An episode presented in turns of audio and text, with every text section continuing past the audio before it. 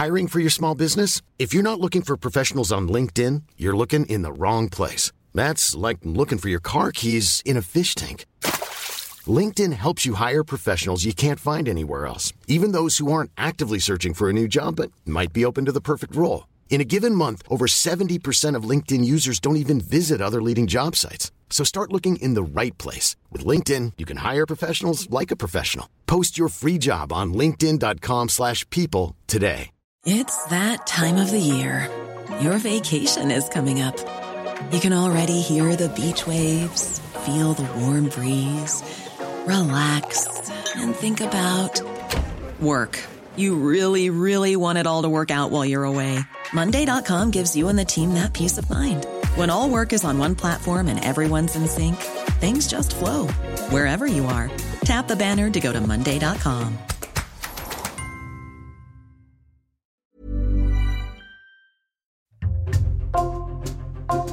Bonjour, c'est Jules Lavie pour Code Source, le podcast d'actualité du Parisien. Michel Pialle, 51 ans, a été mis en examen le 16 juin pour le meurtre de sa femme, Karine Esquivillon. Il a reconnu l'avoir tuée, mais prétend qu'il s'agissait d'un accident. Pendant 3 mois, cet homme vivant à Maché, en Vendée, a fait croire que son épouse, avec qui il a eu 3 enfants, était partie d'elle-même le 27 mars en raison de problèmes de couple, un scénario que les proches de la victime n'ont jamais jugé crédible. Tout au long de l'enquête, le brocanteur en ligne a prétendu jouer la transparence en parlant aux journalistes, aux Parisiens par exemple, allant jusqu'à accueillir des équipes de télévision chez lui, dans son salon et son jardin. Récit de 3 mois d'enquête avec Vincent Gautronneau du service police-justice du Parisien et Damien Delseny qui dirige ce service.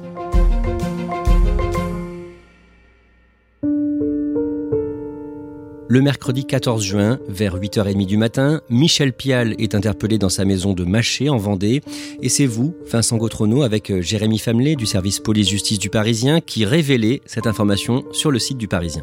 Ça faisait plusieurs semaines qu'il se disait que Michel Pialle allait, un moment ou un autre, être placé en garde à vue. Plus les jours passaient, plus il devenait le seul suspect, en réalité, de la disparition de sa femme. Ce matin-là, il est interpellé par les gendarmes à son domicile, qui viennent à 8h30.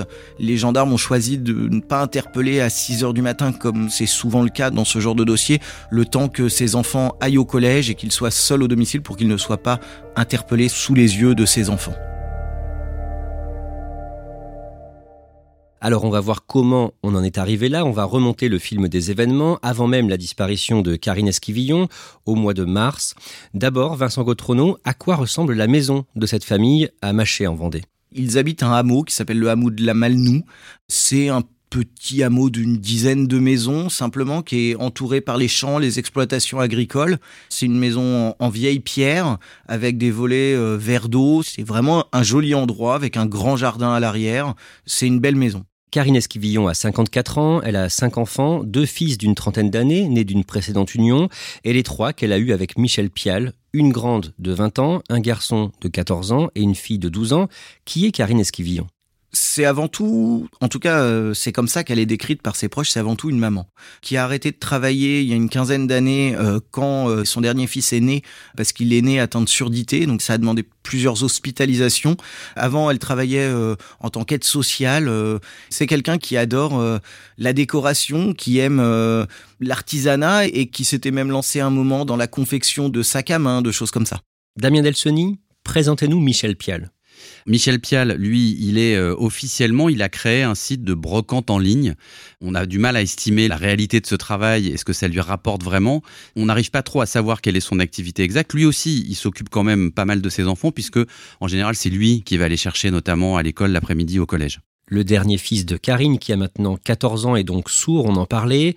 En janvier 2017, Karine Esquivillon avait publié sur Internet une vidéo montrant la petite sœur, 5 ans à ce moment-là, traduire à son frère en langage des signes un dessin animé à la télé. La fillette est à côté de l'écran. Il y a un épisode de Oui Oui. Du coin de l'œil, elle regarde et elle traduit à son grand frère en face d'elle, le visage concentré. Cette vidéo avait ému beaucoup d'internautes. C'est bien plus de travail que je m'imaginais aujourd'hui. C'était mon jour de cerf-volant, Mélissa. Oui, je pourrais t'aider. cette année, Damien Delseny, le matin du lundi 27 mars, ses deux enfants, qui ont donc maintenant 14 et 12 ans, ne voient pas leur mère au moment du petit déjeuner. C'est le père, Michel Pialle, qui s'occupe d'eux. Et le soir, il est en retard pour les récupérer au collège après les cours. Oui, ce qui est déjà surprenant parce que d'habitude, il est plutôt ponctuel. Et les gens vont décrire un Michel Pialle en sueur et sale, ce qui les frappe parce que c'est pas le cas d'habitude. Donc effectivement, on a l'impression que c'est quelqu'un, voilà, qui a eu un imprévu, quelque chose qui fait qu'il n'est pas à l'heure et qu'il arrive sale et en sueur à l'école. Vincent Gautronneau, le lundi 3 avril, Michel Pialle va voir les gendarmes pour leur signaler la disparition de la mère de ses enfants. Michel Pialle, il arrive à la gendarmerie, il n'est pas particulièrement inquiet ce jour-là, il fait d'ailleurs une simple main courante en signalant que sa femme est partie. Quelques jours plus tôt, le 27 mars, il précise qu'il a reçu un SMS quelques minutes après son départ et que pour lui, il n'y a aucun doute possible, sa femme est volontairement partie. Dans un contexte de couple qui se délite un petit peu, d'une histoire d'amour qui se termine et d'une femme qui ne supporte plus vraiment sa vie en Vendée, qui répète souvent, selon lui, qu'elle veut partir vers le sud de la France. Que s'est-il passé selon lui ? Qu'est-ce qu'il dit aux gendarmes ? Ce qu'il explique aux gendarmes, c'est que le 27 mars, vers 16h, le chat de la famille s'échappe. Michel Pialle sort pour essayer de l'attraper dans le jardin. Et quand il revient, une dizaine de minutes plus tard, sa femme a disparu. La voiture de Karine est encore là, mais il constate qu'il manque quelques objets personnels. Il parle notamment d'un chargeur de téléphone portable, d'un chargeur de cigarette électronique, de quelques produits d'hygiène et du livret de famille qui ont disparu. Michel Pialle leur montre aussi des SMS qu'il a reçus sur son téléphone entre le jour de la disparition, le 27 mars, et le 31 mars, des SMS envoyés depuis le téléphone de son épouse. Notamment un SMS où en fait Karine lui explique les raisons de son départ. Elle lui dit voilà, on vit ensemble mais on n'est plus un couple. Moi je veux plus de cette vie-là. En gros elle lui dit et c'est pour ça que je mets de la distance parce que voilà, je veux plus de cette vie-là. Il y a aussi une photo qui est envoyée et la petite dernière aussi reçoit un SMS. Ce sont des photos qui sont prises de la dune du Pilat, donc à côté d'Arcachon, qui semblent vouloir dire que Karine est là-bas, qu'elle s'est mise au vert en quelque sorte à côté d'Arcachon. Simplement, elle n'apparaît pas, elle, sur ces photos. C'est pas un selfie qu'elle envoie, c'est juste une photo d'un paysage au niveau de la dune du Pilat. Les gendarmes ne s'inquiètent pas tout de suite de cette disparition. De nombreux adultes disparaissent volontairement chaque année en France. Mais une découverte va changer les choses. Le matin du dimanche 9 avril, le maire de Maché retrouve le téléphone de Karine Esquivillon dans un fossé à côté d'une aire de covoiturage. Un téléphone comme ça, posé comme ça sur le fond du fossé. Il y avait une petite pochette sur la partie gauche de l'étui et en cherchant dedans, il y avait une photo. Et cette photo, on a tout de suite reconnu donc Eva-Louise Pialle, donc la fille aînée du couple. On est à 3 km de la maison de la famille. Damien Delseny, la carte SIM du téléphone a été enlevée et ce téléphone est allumé. Oui, alors ce qui veut dire deux choses, c'est que s'il est encore allumé, c'est qu'il n'est pas à bout de batterie, donc il n'a pas été jeté là depuis très longtemps, quelques heures maximum, qu'on a quand même pris soin avant de le jeter de retirer la carte SIM, c'est-à-dire en quelque sorte de retirer la carte d'identité, ce qui permet de remonter beaucoup de choses dans un téléphone. Et donc, il y a à la fois une volonté de ne pas identifier ce téléphone très vite et en même temps une espèce de panique parce qu'on jette un téléphone allumé comme ça, sans vraiment le dissimuler, on le jette sur le bord d'un chemin. Et à ce moment-là, Karine Esquivillon était soi-disant près de la dune du Pilat. Effectivement, elle est censée s'être mise au vert à plusieurs centaines de kilomètres de là. Et en fait, son téléphone, il est retrouvé allumé à moins de 5 kilomètres de sa maison. Ce qui veut dire que peut-être que si le téléphone n'a pas quitté la région, Karine l'a pas quitté non plus.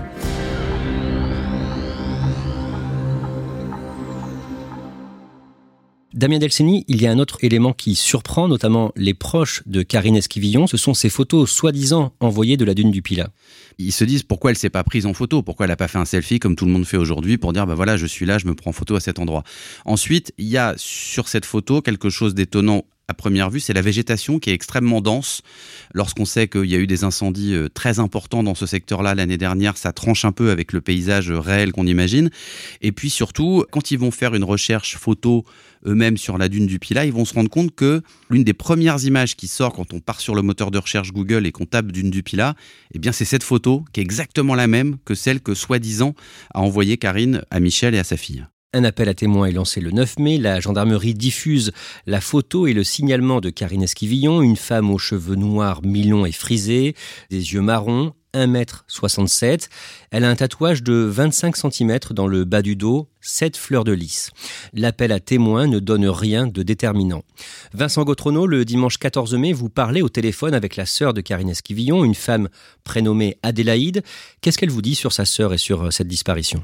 Ce que disent les proches, et notamment Adélaïde, sur la disparition de Karine, c'est que ça colle pas. Ça ne colle pas que cette femme qui aime tant ses enfants, qui a tant fait pour eux, qui s'est battue beaucoup, notamment pour la scolarité de leur jeune garçon atteint de surdité, ça colle pas. Elle n'a pas pu partir comme ça en laissant derrière elle ses enfants. C'est pas cohérent. Vous allez sur place, à Maché, en Vendée, et le lundi 15 mai, vous marchez vers la maison du couple, cette jolie maison de pierre. Vous rencontrez Michel Pialle. Effectivement, quand j'arrive devant chez lui, il est au téléphone. Ce qui est assez troublant, c'est que la première chose qu'il nous dit, c'est « Non, je parle pas aux journalistes ». Dans ces cas-là, nous, on écoute et on s'en va. Et puis, étonnamment, là, à ce moment-là, il lâche son téléphone et il commence à parler. Et puis, la discussion durera un quart d'heure. Il y en aura une autre par la suite, assez longue aussi. Et il explique que sa femme est partie volontairement. Lui, il n'a aucun doute là-dessus. Peut-être avec quelqu'un, en tout cas vers le sud. Il vous paraît comment ? Étonnamment, il est très détendu. Il répond aimablement. Il y a une anecdote étonnante qui se passe à ce moment-là, c'est que le chat, le fameux chat dont il vient de m'expliquer qu'il était occupé à le chercher quand sa femme a disparu, au moment où on est en train de discuter, le chat s'échappe et il lance « Ah, c'est à cause de ce con qu'elle est partie ». Étonnamment, à ce moment-là, moi je lui propose de l'aide pour le rattraper, mais il n'a pas l'air inquiet et il dit « Non, mais il va revenir ». Le même jour, vous échangez au téléphone avec l'un des deux grands-fils de Karine Esquivillon qu'elle avait eu d'une précédente union, Thomas. Thomas, il explique qu'il parle à sa mère une fois par semaine habituellement et lui est beaucoup plus inquiet que Michel Pialle. Thomas, lui, dit « Non, ma mère ne serait jamais partie. Elle aurait jamais laissé derrière elle les deux petits derniers, comme il les appelle. » Et donc forcément, là, on se pose des questions, on se demande pourquoi il y a une telle divergence de point de vue entre le fils aîné de Karine et son mari. Pourquoi l'un l'imagine sans aucun problème disparaître comme ça du jour au lendemain, partir, et pourquoi pour l'autre c'est totalement inconcevable. Elle est partie avec des habits, avec des affaires de toilette, avec du maquillage. Le 20 mai, face à une caméra de BFM TV, dans son salon, Michel Pialle affirme que Karine Esquivillon était moins impliquée dans la vie de la famille. Elle avait lâché plusieurs choses. Voilà, il y avait des choses où elle était moins présente, qu'elle avait en fait été présente, mais sa tête était ailleurs. Le 24 mai, la fille aînée de Karine Esquivillon, l'aînée des 3 enfants de Karine et Michel Pialle, s'exprime sur BFM TV. Elle dit notamment qu'elle espère que sa mère est vivante et donc qu'elle est partie volontairement, et l'un des présentateurs de BFM TV lui demande si elle comprend que les regards, les soupçons se portent vers son père. Pour répondre à la question concrètement, si mon père l'a fait ou pas, non. Voilà, je le dis franchement, non. Il n'y a rien qui prouve que c'est mon père et pour le moment, tout prouve que ce n'est pas lui. Le lendemain, le 25 mai, Le Parisien explique que Michel Pialle veut lancer une procédure de divorce. Oui, et c'est quand même une démarche assez étonnante dans le contexte. Karine a disparu, alors elle a peut-être disparu volontairement, mais elle va peut-être revenir aussi. Et on a l'impression que lui, il attend même pas qu'elle revienne. Hop, il déclenche une procédure de divorce. Là où on pourrait plutôt s'attendre à la réaction de quelqu'un qui est d'abord inquiet, qui a d'abord envie de savoir où elle est et de la retrouver, plutôt que d'immédiatement saisir un avocat pour dire « Bon, d'accord, elle est partie, donc maintenant, divorce ». Michel Pialle joue la carte de la transparence, il parle aux journalistes, comme il l'a fait avec vous, Vincent Gautronneau, et il accepte de faire entrer chez lui une équipe de télé de BFM TV dans sa maison et dans son jardin le 26 mai pour expliquer comment les gendarmes ont enquêté chez lui. Le puits est là. Donc les plongeurs ont été vérifiés à l'intérieur. Il fait à peu près 7 mètres de profondeur. Comme la journée raconte n'importe quoi, je préfère en parler de vive voix. Comme ça, c'est pas déformé. 2 jours plus tard, le dimanche, le mari de Karine Esquivillon parle dans l'émission de TF1, cette fois 7 à 8, et il se redit innocent et inquiet. Je ne comprends pas qu'elle ne donne pas de nouvelles et chaque jour qui passe m'inquiète de plus en plus.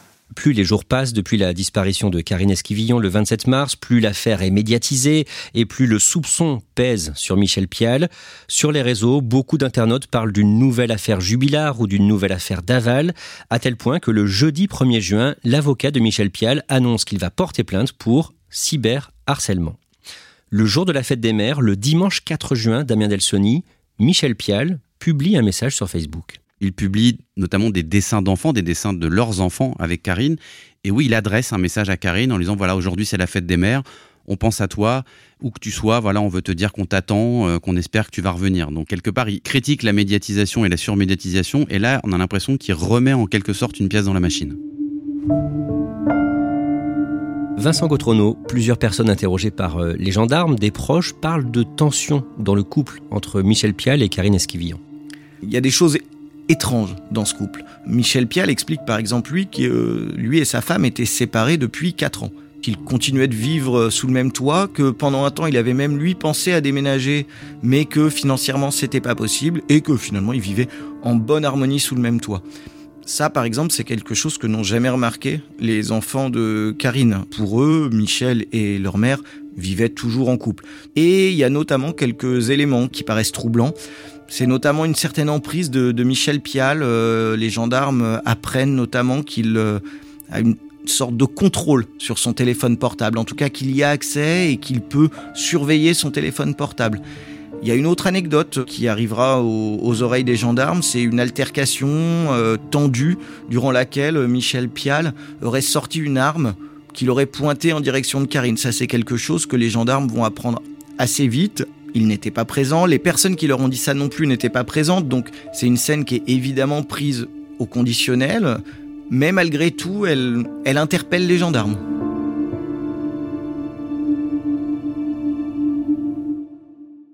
On en revient au début de cet épisode de Code Source. Le mercredi 14 juin, Michel Pialle est interpellé. Au-delà des incohérences dans ses propos, les enquêteurs ont plusieurs éléments concrets contre lui, notamment des éléments de téléphonie. Oui, le téléphone, c'est toujours un outil extrêmement important dans les enquêtes judiciaires. Là, le téléphone de Michel Pialle et le téléphone de Karine, ils vont dire une chose très importante, c'est que quand les gendarmes vont faire le bornage de ces deux téléphones, ils vont borner à chaque fois au même endroit, au même moment. Ça veut dire que pendant la période où Karine est censée être loin du domicile et donc loin de Michel, bah leurs téléphones, eux, ils se suivent tout le temps. Ils activent les mêmes relais aux mêmes heures. Il y a aussi les SMS envoyés du téléphone de Karine Esquivillon après son prétendu départ le 27 mars et qui ne lui ressemblaient pas. Ses fils, notamment, quand ils vont avoir connaissance de ces messages et ses enfants, ils vont dire « mais c'est pas la façon habituelle d'écrire de maman, elle n'emploie pas cette ponctuation, elle n'emploie pas forcément cette syntaxe-là ». Et il y a un autre élément qui va frapper les enquêteurs, c'est le témoignage de la propre sœur de Karine. Elle va dire « je me souviens avoir envoyé un message à Karine pour son anniversaire », donc on est le 18 mars, quelques jours avant la disparition de Karine.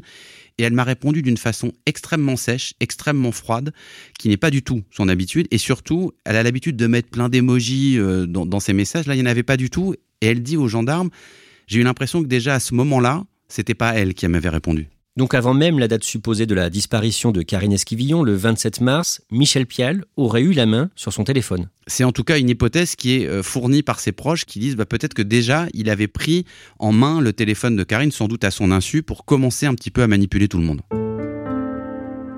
Michel Pialle reste avec les enquêteurs dans sa maison de longues heures jusqu'à 15 heures environ pour une perquisition minutieuse. Dans cette maison, Vincent Gautronneau, les gendarmes retrouvent un document important. Effectivement, ils tombent sur le livret de famille. Cette découverte, elle n'est pas anecdotique pour les gendarmes, car depuis le jour où il a signalé la disparition de Karine, Michel Pialle explique que sa femme est partie avec ce livret de famille. Les enquêteurs trouvent aussi la carte d'identité de Karine. C'est son seul document d'identité. Elle n'a pas de passeport, par exemple, Karine. Et donc, forcément, les gendarmes se disent, c'est un peu troublant. Une femme qui pense à prendre son chargeur de cigarette électronique, mais qui ne prend pas ses papiers alors qu'elle envisage, selon Michel Pialle, de partir à l'étranger. Forcément, c'est troublant. Michel Pialle est ensuite emmené à la gendarmerie de La Roche-sur-Yon pour la suite de sa garde à vue pour meurtre.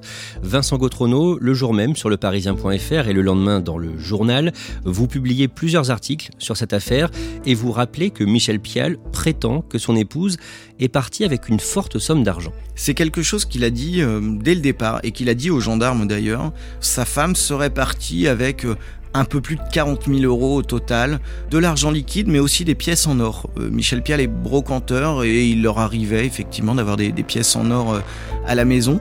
Cet argument, il est intéressant de Michel Pialle de dire que sa femme est partie avec une forte somme d'argent parce que ça permet d'expliquer, si elle est volontairement partie, pourquoi il n'y a aucun mouvement sur sa carte bleue, pourquoi il n'y a pas de retrait d'argent.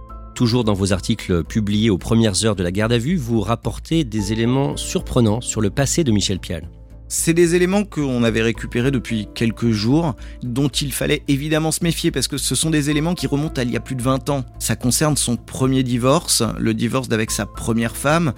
Tout n'est pas à prendre au pied de la lettre, mais malgré tout, ce qui ressort dans ces documents, c'est de nombreux témoignages, pas seulement de l'ex-femme de Michel Pialle. Il y a aussi des témoignages de son père, de sa belle-mère, et tous brossent le portrait d'un homme affabulateur, mythomane compulsif, qui s'invente des histoires, qui raconte sa capacité à gagner de très fortes sommes d'argent qui n'arrivent jamais.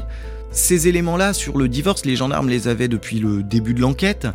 Ils avaient d'ailleurs eu écho aussi de condamnations de Michel Pialle pour escroquerie.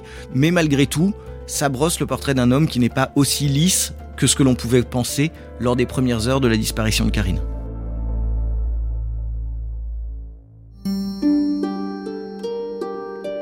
La garde à vue de Michel Pialle a été prolongée. Elle doit se terminer le matin du vendredi 16 juin.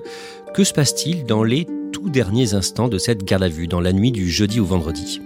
Alors vers 1h du matin environ, vendredi, Michel Pialle, après de nombreuses auditions, finit par craquer et avouer aux gendarmes qu'il est responsable de la mort de sa femme. Il explique que c'est un accident. Ils étaient tous les deux dans la maison. Lui était occupé à photographier une arme qu'il voulait vendre sur le Bon Coin, une arme équipée d'un silencieux. Quand un coup de feu est parti, la balle a touché Karine sur le flanc gauche. Il explique avoir tenté de la réanimer. Elle lui a demandé d'appeler la police, ce qu'il n'a pas fait. Et il explique que Karine est morte très rapidement. Damien Delseny, le corps est retrouvé sur ses indications. Oui, après ses aveux, Michel Pialle, il va indiquer l'endroit précis où il a déposé le corps de Karine. Il va emmener les gendarmes. Les gendarmes vont l'accompagner en pleine nuit. C'est dans une zone boisée, à côté d'une rivière. Le corps, il va être découvert très vite parce qu'il n'a pas pris soin de l'enterrer. Donc, effectivement, les gendarmes découvrent ce corps qui est jeté dans un bois à quelques kilomètres à peine de leur domicile.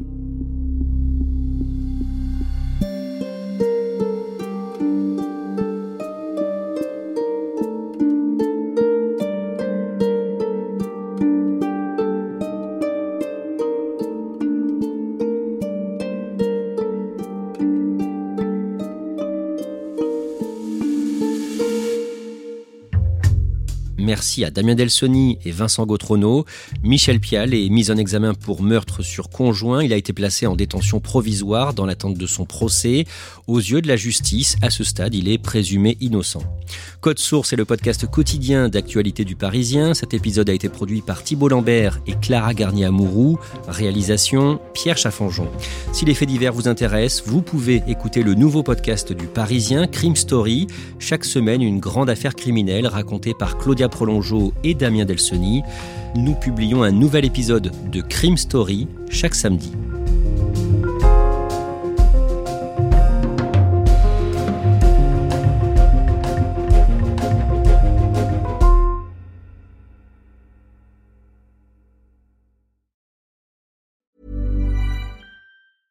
Small details are big surfaces. Tight corners are odd shapes.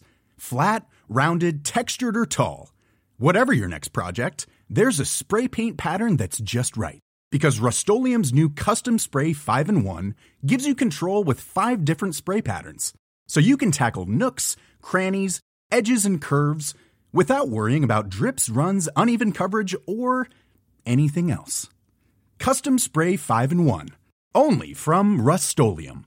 Mom deserves the best, and there's no better place to shop for Mother's Day than Whole Foods Market. They're your destination for unbeatable savings. From premium gifts to show-stopping flowers and irresistible desserts, start by saving 33% with Prime on all body care and candles. Then get a 15-stem bunch of tulips for just $9.99 each with Prime. Round out Mom's menu with festive rosé, irresistible berry chantilly cake, and more special treats. Come celebrate Mother's Day at Whole Foods Market.